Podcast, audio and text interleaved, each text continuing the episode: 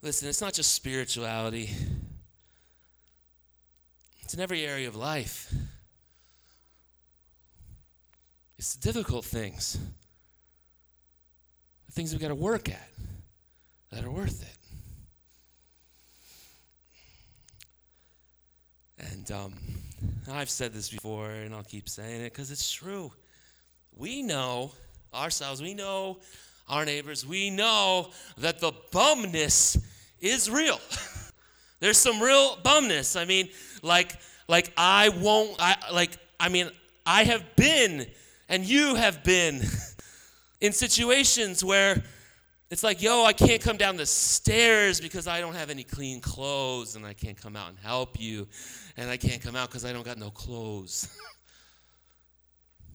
I was the other day hanging out with a guy, and uh, he's describing his schedule to me, and um, you know he's going he's going to a meeting at night, late night meeting, for his own sake, for his own health, you know, and then he comes home.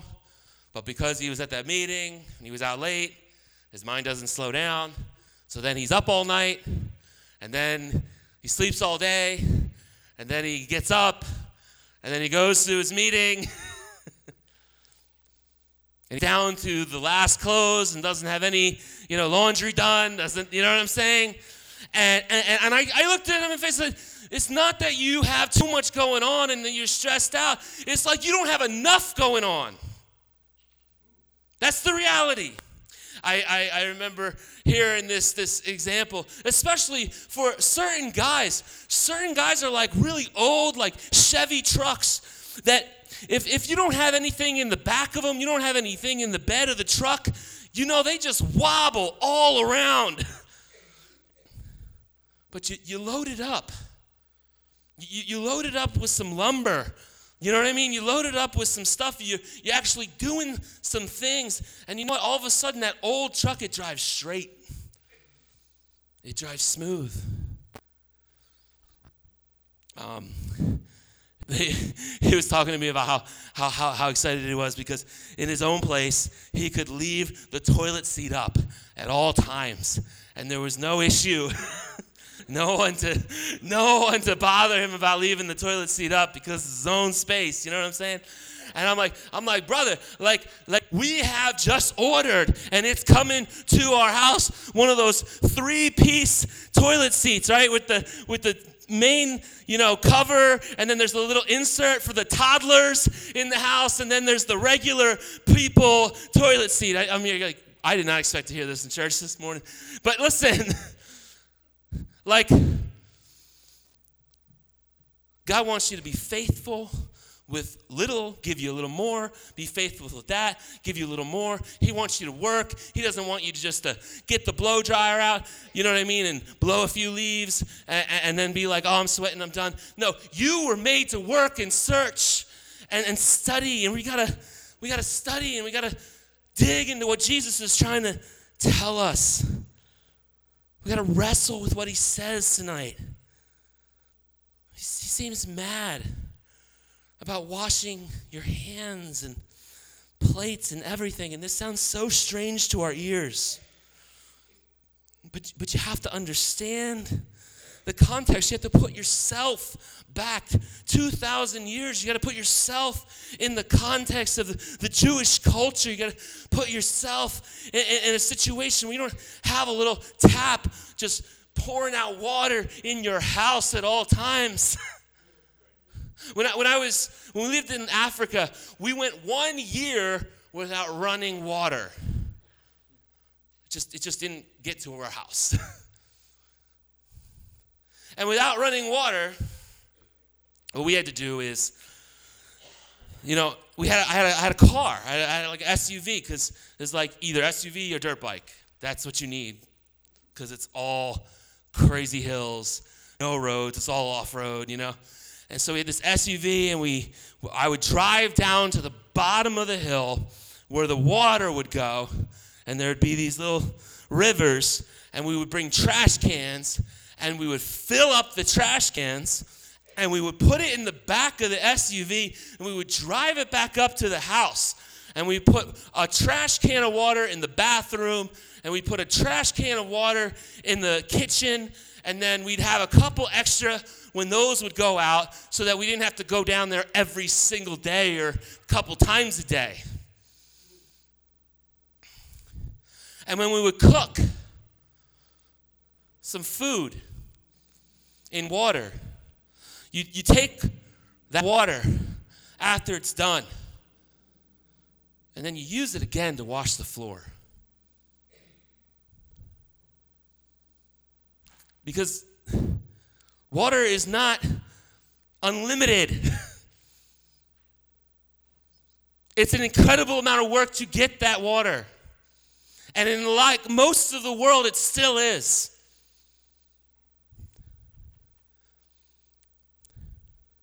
So the, the, the, the, clerics and the, the scribes and the Pharisees and the, you know, have you ever seen someone ritually cleanse themselves?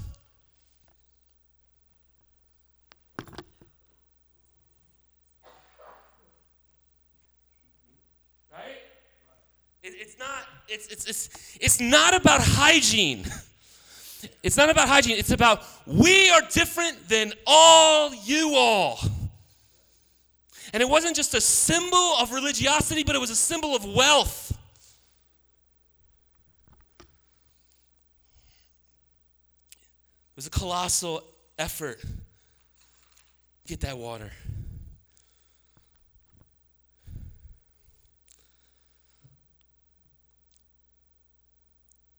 You know, for one thing, this wasn't just about health, like I said, or ritual but, but about ritual purity and wealth. For another thing, this wasn't written in the book of the law.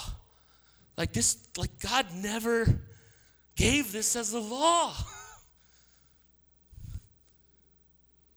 God did God wouldn't do this. He wouldn't give us the law. You know when he had the whole sacrificial system, everyone had to sacrifice, but you know what? Like the people who could sacrifice their calves and their cows and whatever they had, they did that. But you know what? If you didn't have that, you could sacrifice a little bit of rice, you could sacrifice a bird. Because God created a path for all people to come to Him and worship Him. But, but, but what would happen in the culture is, is Jesus is, this is why Jesus is upset. You know what I mean? Like, you, you, you, get what I'm saying? Like, you read it real quick and you're like, why is Jesus so angry about washing hands and dishes and everything? And now you're starting to get it, amen? Jesus is upset because these, these people are driving a wedge and they're dividing people up, right, between the clean and the unclean.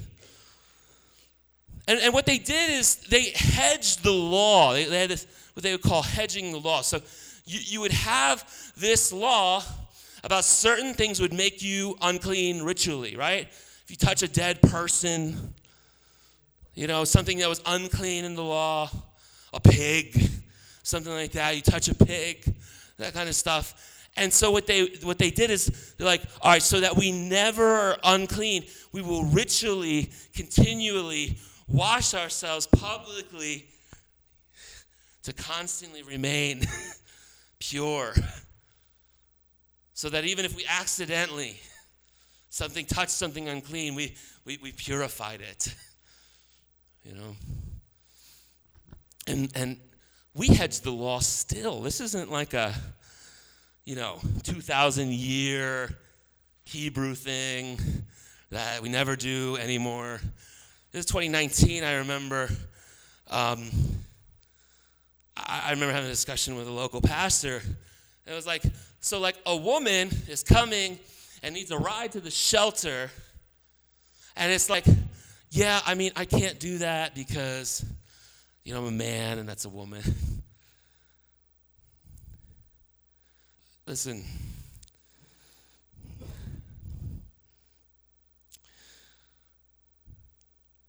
The Word of God is very clear on this issue. We are to treat older women as mothers, men, right? Young women as sisters. And if you can't do that, that's on you. You know, punish all women, right? And you need to repent and you need to get counsel and you need to rewire your brain, and it's possible. But you don't you don't avoid one sin. Or or really what's going on there is avoiding being seen as sinning by causing another sin and not caring for the person right in front of you in need. You know, in, in, in this text, we see this practice. We see another practice in which, you know, Jesus is just blasting them. He says, You have a fine way of ignoring God's law for your own t- traditions. and, and, and there's this this practice of Corban, which is like dedicated to, to God. And one of the oldest Yuki kids here, right, is named Corbin. Where is he at? He's with the youth in Philadelphia. it's a great name. And this is what's so crazy. Some of the most vile and most damaging things that can be done to others are done in the name of God. Some of the worst sins are religious sins. And so here Jesus quotes the law about honoring your mother and your father in the fourth commandment. By the way, if you didn't know that honoring your mother and father was the fourth commandment, I'm not saying this to be condescending, but listen, you need to learn the Ten Commandments you need to learn the Lord's Prayer, and you need to learn the creed. You know, like, and I'm saying that to be helpful. Like, you're, you, you, you're getting into the faith or whatever. Like, here's something to do. Here's something to, this is places that people have been starting in those areas for the last 2,000 years. Anyway, so the fourth commandment, which the Ten Commandments gives us this, this grid of God's ethic of how He wants us to live. And, and in the fourth commandment says, honor your mother and your father. And it really wasn't about just being respectful, like the way we kind of think about it. It did include that, but it really was about taking care of them when they're older because they took care of you. and, and, and so, you know, especially back in the day, there's no nursing homes. There's no social security check. There's nothing. And you can't watch your family go live on the streets because you had some beef with them. God's law says honor your mother and your father. Here's the thing the, um, the leaders of the community, leaders of faith, which was the same thing in those days. they said, Look, now, if you had a problem with your father and your mother and you wanted to, you know, take your resources and not use them to help them, you could take those resources and you can give them to us. And just these things are Corban, these things are dedicated to God. And, and that's a way in which you're not bound to share the things you have, your house. You're not bound to let them in. You're not bound to share your food. You're not bound to share your land with your family because you gave it to God. And, and, it's a real convenient twisting of the Word of God because it's like this it's like, oh, people want to kind of dig the knife into their family. Oh, also, we get a windfall of cash. It's like they're having this come to Jesus moment. Well, the Spirit's moving in mysterious ways. We're getting all this money. I guess we can forgive them for what they did to their family. And it's wrong. It's like it's like that church that dead set against gambling, preaches against gambling. Somebody wins the lottery they offer a million dollars to the church, and all of a sudden, oh, the Lord works in mysterious ways. No. no. Listen, you, you got to have integrity. You don't get to like just decide what's right and what's wrong. You've got to discern it and feel it out.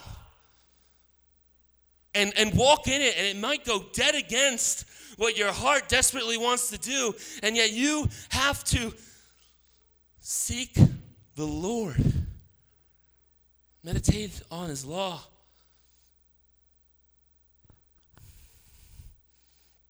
You hear all the time, you are what you eat, right? And Jesus is going to get to that. And, uh, you know, there is some truth to you are what you eat. But, but, but it's a little more true that you are what you think. As Proverbs says, so a man thinks that's how he is. And it's even a little bit more helpful to think about it this way You are what you love, which is there's a great book by this author named James K.A. Smith called You Are What You Love, and I highly recommend it.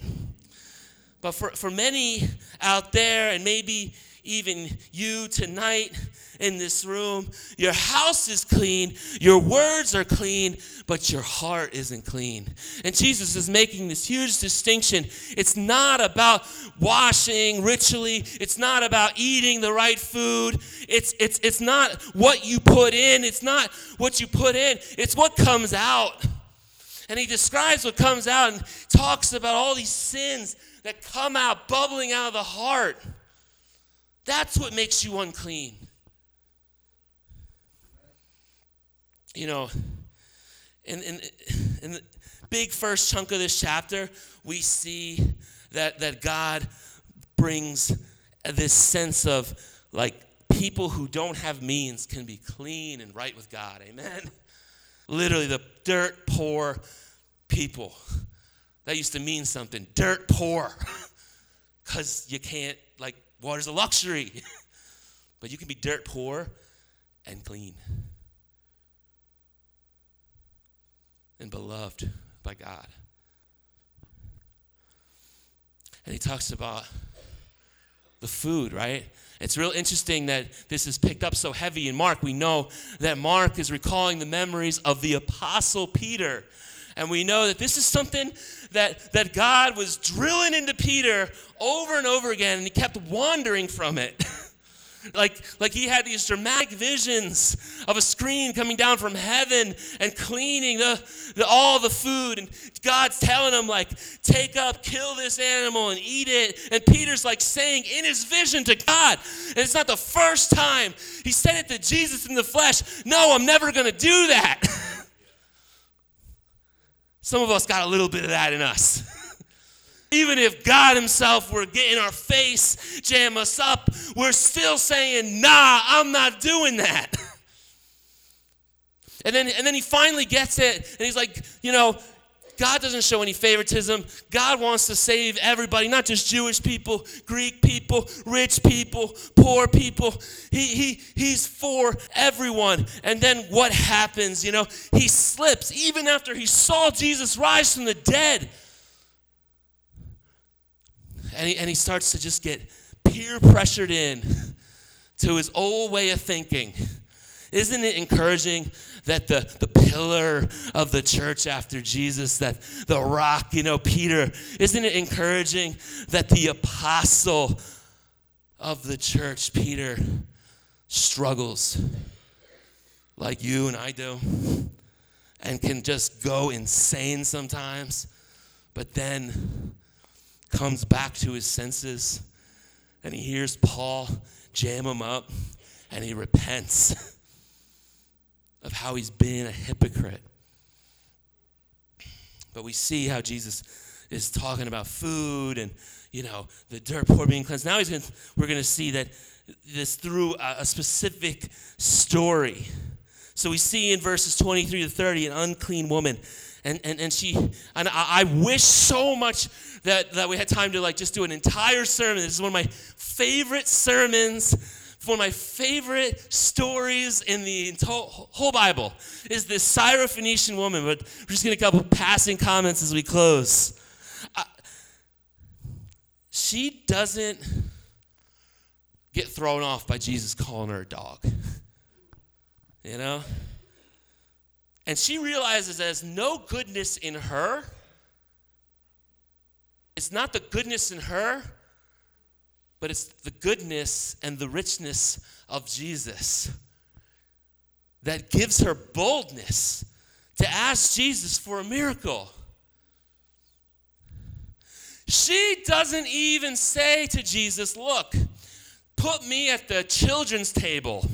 She realizes that she doesn't even deserve to be with the children at the children's table, but she says, Listen, I'm going to reason with you. If you say that I am a dog, that, that I am not of God's chosen people, that's fine. But even the dogs eat the crumbs that the children leave under the table. So why don't you, you know, heal my daughter?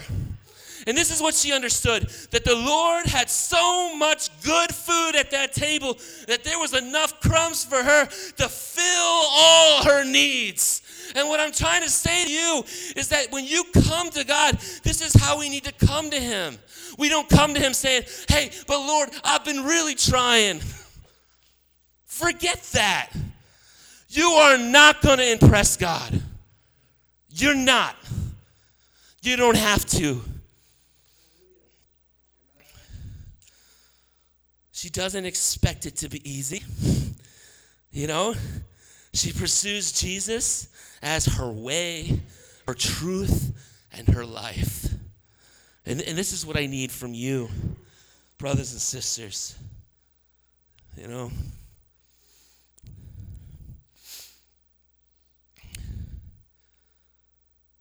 you've been saying to yourself, away from everybody else, in your heart, you know, I got I got these glass pipes. I got this and that. I'm all set up. I got a box full of sex toys. I got a phone that if you were to scroll through my phone, it would embarrass you. I'm loaded down with so much depression and I'm either super detached from life or I'm trying to fill it with all these things that aren't right for me. And maybe it's not any of those kind of things, but but but it, there's still these these things that bring great shame, and and and and, and you are the Syrophoenician woman. Maybe for you it's like when I'm really honest with myself, my, I love my job more than I love being with my own kids. I, what I'm doing is I'm just, I'm making Gloucester what Jesus is saying that it, out of the heart, all these things, the jealousy, the discontent, the things in which we just do not put Him first and straight center of our lives, all the things that make us unclean, not the exact words we use, how we dress. you know, that's one of the most discouraging things is that sometimes people come to a church and they learn how to take up church language, they know how to talk right, they change the way they dress, and they kind of mimic being a saint. you know? Meanwhile, they know how to talk right. They know the invisible, unwritten rules and, and, the things you, you're supposed to admit in front of other people and the things you're not supposed to admit in front of other people. And yet, listen. There might be sitting next to somebody else that has a, that their struggle is like a open sewage pipe, and everybody in the room can smell it, and it's like, oh my God, they're a mess. But they're both just as unclean, and they need Jesus.